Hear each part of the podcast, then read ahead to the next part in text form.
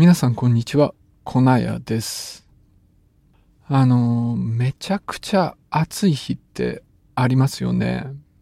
で、そういう日ってまあ単に体が辛いっていうのもあるんですけど、まあそれだけじゃなくってなんかイライラするっていうのないですか？その温度によって人間の攻撃性が変わるんではないかっていう疑問は昔からあるんですね。それで、こう普段の温度よりもずっと高い時とかずっと低い時に人間の攻撃性が上がるっていう、まあそういう研究結果がいくつかあるんです。でまあそういうふうに攻撃性が上がる理由としてはですね、まあ単純にこう温度のせいで不快に感じるんで暴力的になるっていうのが一つ考えられるんですけれども、他に理由として挙げられるのがですね、温度でこう食べ物がないとか住環境に影響が出るとかそういう暮らしに困る面があってそれで社会経済的な理由で衝突が起きるっていうそういう考えもあるんです。でまあこれには異論もあるんですけれども実際にこう歴史と歴史的な気象データを見比べてみると異常気象が起きた時に、まあ、紛争であったり戦争っていう武力衝突が起きやすいっていうそういうことを示した研究もあるんです。まあだからこれから温暖化で異常気象が増えてくると紛争が増えてくるんじゃないか、まあそういうふうに考えている人もいるんです。ただ、まあ、先進国と呼ばれるような国に暮らしていると、紛争なんて、まあ、起きないですし、街中で、まあ、喧嘩みたいなものに巻き込まれるなんていうこともめったにないわけなんです。でも、暴力っていうのはそういう物理的な暴力だけではなくて、言葉の暴力っていうのもあるんですよね。で、今は、まあみんながネットを使っていて、で、ネット上の暴力っていうのもあるわけなんです。まあ、オンラインヘイトとか呼ばれるものなんですけど、そのネット上での攻撃、ハラスメントのことを、まあ、ヘイトスピーチっていうのがあるんですよね。じゃあ、そのオンライン上のヘイトっていうのは、温度で変わったりするのかっていうところが疑問になるわけなんですけれども、最近ですね、それを調べたっていう研究が発表されて、今日はその話をしていきたいと思います。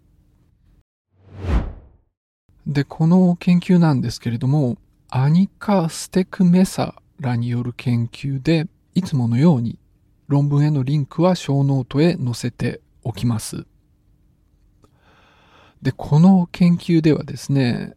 SNS のツイッターのデータを入手して、それを解析しているんです。で、ここではですね、アメリカから発信された約40億個のツイートを解析しています。で、これが2014年から2020年の初め頃のデータっていうのを解析していて、だから、まあ、おおむねコロナよりも前のデータになります。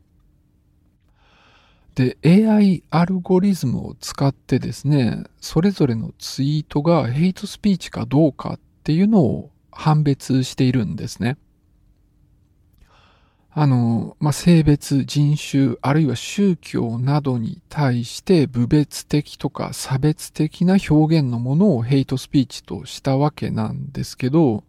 でも単純にこう特定の単語を使っていればヘイトスピーチっていう形にしているわけではなくって、まあ、やっぱりこうコンテクストによってそれが何を意味しているのかっていうのが変わってくるので、まあ、その辺を区別できるように AI に学習させて、それで判別をしていったということになります。で、その判別の結果なんですけれども、40億個のツイートのうち7500万個がヘイトスピーチであると分類されたんですね。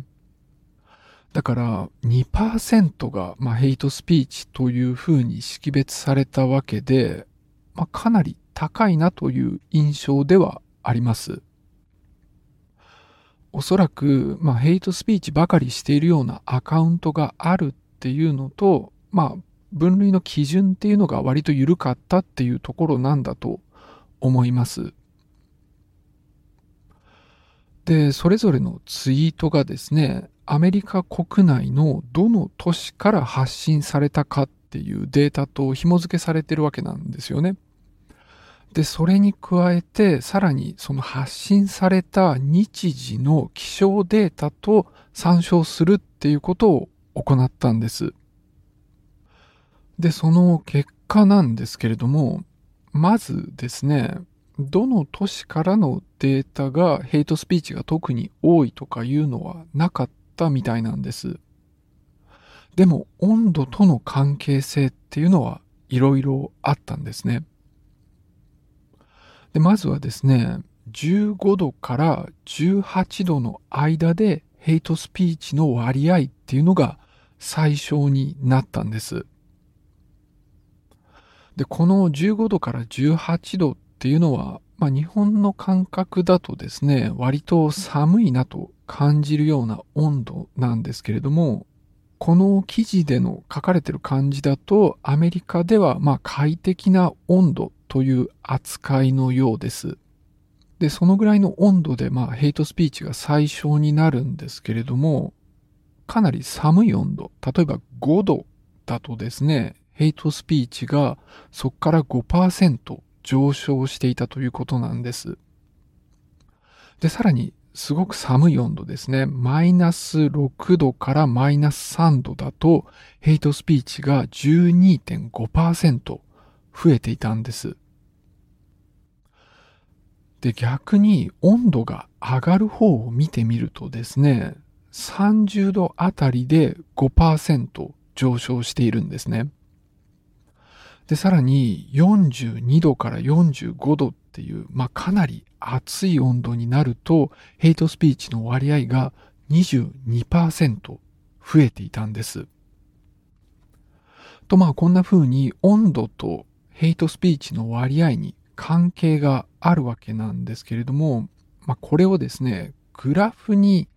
表すと、あの、温度を横軸、ヘイトスピーチを縦軸に取った場合に V 字型の曲線になるということなんです。こうちょうどいいと感じるような温度帯でヘイトスピーチの割合が最小になって、そこから低温になっても高温になってもヘイトスピーチの割合が増えていくんですね。で、特に高温の場合でヘイトスピーチの上昇が強かったと。まあそういう結果だったんです。さらにですね、この研究では寒い地域の人と暑い地域の人を分けて解析するっていうのもやっているんですね。で、どの地域でもやっぱりそういうふうに V 字型になるんですけれども、ヘイトスピーチが最小になる温度帯っていうのが違っていて、寒い地域の人は、そのヘイトスピーチが一番低くなるところが低温側にずれていて、暖かい地域の人だと高温側にずれているんです。だからやっぱり慣れている温度、一番気持ちいいと感じる温度が違っていて、で、そこでヘイトスピーチの量が最小になると、まあ、そういう感じなんです。というわけで、まあ、この研究ではですね、ツイッターの膨大なデータを解析して、ヘイトスピーチっていうのは快適と感じる温度で一番少なくなってでそこから温度が低くなっても高くなっても増えていくっていうことを明らかにしたんです。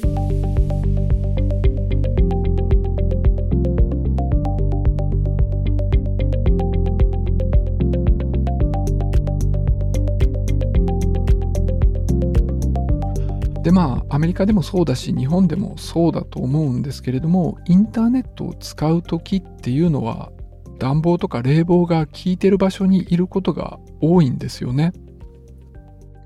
それでも、まあ、こういう解析ではっきり検出できるぐらいヘイトスピーチの割合っていうのが増えているわけなんです。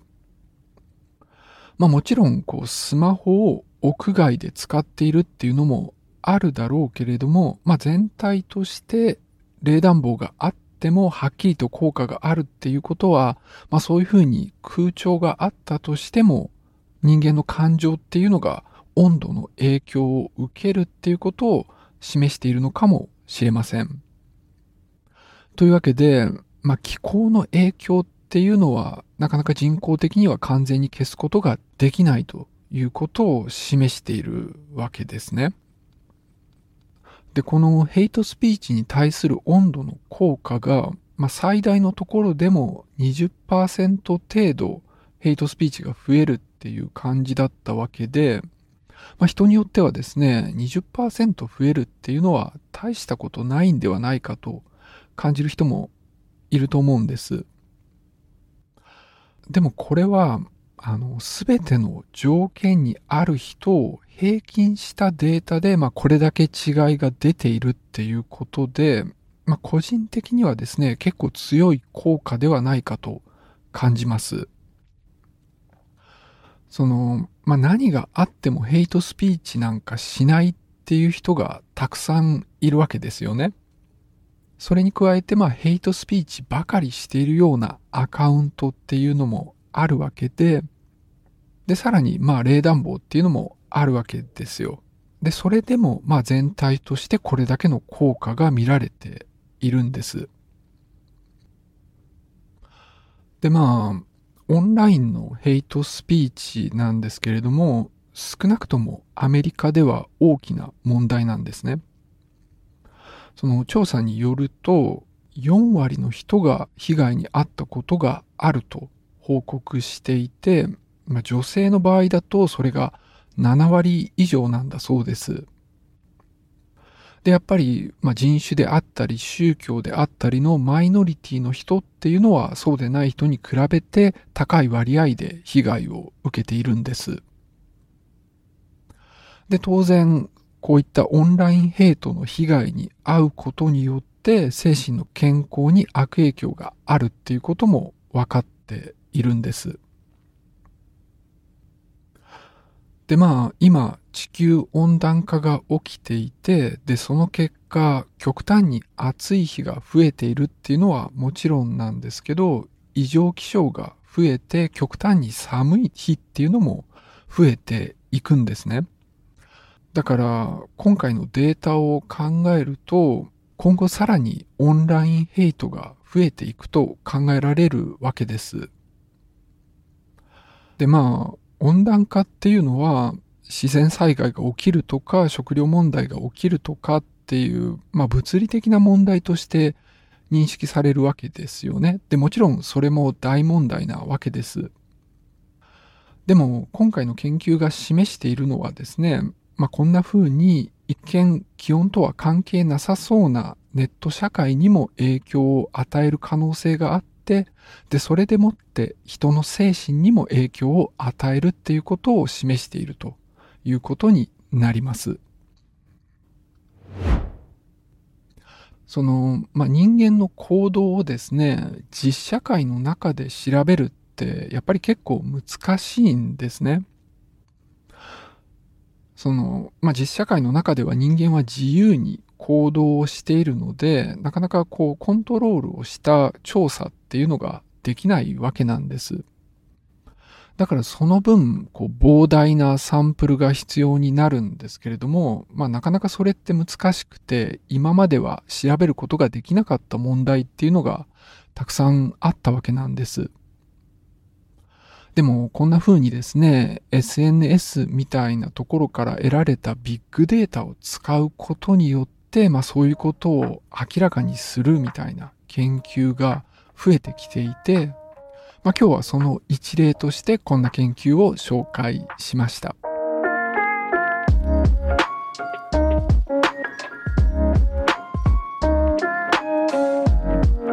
あの、先日ですね、Spotify 上であの、この番組ではいろんな分野を扱ってるんだけど、どの分野の話が好きですかっていうアンケートを取ったんですね。で、その結果なんですけれども、生物学、基礎医学って答えた人と、特にどれってわけではないと答えた人が多かったんです。まあもちろんですね、答えていただいた数っていうのが、まあ、リスナー全体の数に比べるとだいぶ少ないので、まあ、この結果だけをもって何かを判断するっていうのは良くないっていうのは十分承知しているんですけど、あの、再生数とかを見てみるとですね、生物系の話の方が少し多いんですね。だから、まあ、生物系の話の方が少し人気なのかなという思いがあって、で、それが、まあ、まさに確認されたということになったんです。で、あの、番組を始めた当初はですね、あんまりこう生物系のディープな話って好まれないんじゃないかってちょっと思ってたところがあって、でも全然そうじゃなかったというところで、まあ多分僕が生物学が専門だっていうところもあるんだと思うんですけれども、まあいい意味で予想を裏切られているっていうところですね。だから、まあ生物系の話をやるっていうのも全然躊躇しなくていいんだっていうところが分かって、すごく参考になって、あの、アンケートを答えていただいてどうもありがとうございました。いや、まあ他の分野の話が好きっていう人もいますし、まあ僕自身の興味っていうのもあるので、生物系以外の話もしていこうとは思っています。今後もですね、この Spotify でのアンケートっていうのはやっていこうと思っていますので、その Spotify の再生画面の少し下のところで、まあ問題があって選択肢から選ぶっていうのがありますので、まあ、答えていただけると嬉しく思います。じゃあ今日はこの辺で終わりにしたいと思います。あの、最後少し長くなってしまったんですけれども、最後までお付き合いありがとうございました。